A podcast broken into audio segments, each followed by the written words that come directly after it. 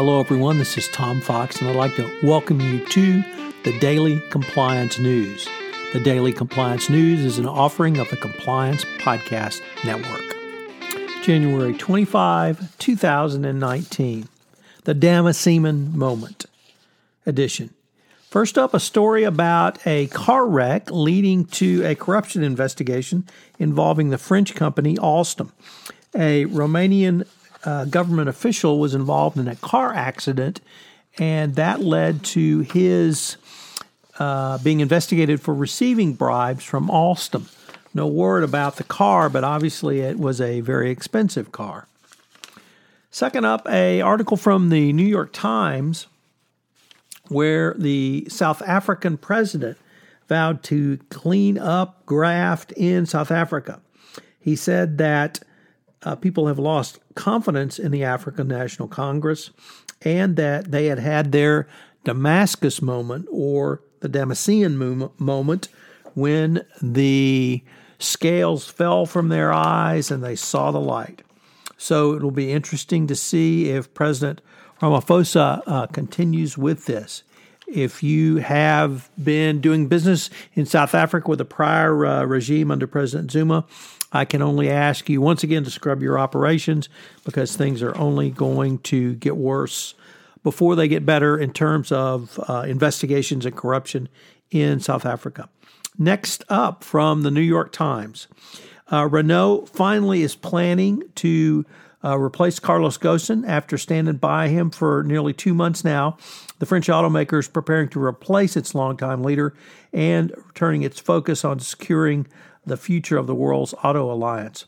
Uh, had offered to resign uh, earlier, but um, the company had not accepted this resignation. Now uh, they have turned up the pressure. The French government, rather, turned up pressure to cut ties with the um, disgraced former CEO. And finally, uh, in the 1MDB case, we have an article from Bradley Hope and Tom Wright, who wrote uh, the Big Whale book. Uh, they are reporters at the New York Times, excuse me, reporters at the Washington Journal. Sorry, guys.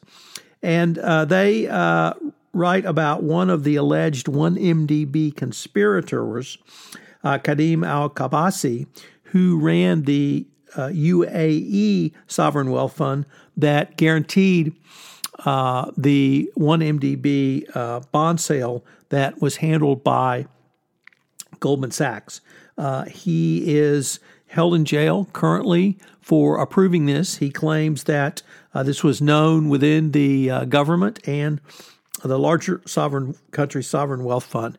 Uh, the government alleges that he received over $471 million in stolen money into his private accounts in Luxembourg and bought property with that literally across the world, including in the United States.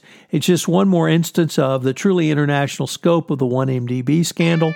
This one's going to be the big one, I think, for 2018, or at least one of the very big ones. So we'll continue to follow this story as well. This is Tom Fox. If you have any ideas for the daily compliance news, please feel free to email me at tfox at tfoxlaw.com. I'd love to hear from you. This is Tom Fox. I'm the Compliance Evangelist. As you may know, we've had several new offerings on the Compliance Podcast Network. One of those includes Popcorn and Compliance, where Jay Rosen and I take a look at compliance through the lens of movies, both current, contemporary movies, and classic movies also premiering in December. And finally, Mary Shirley and Lisa Fine have premiered their new podcast, Great Women on Compliance.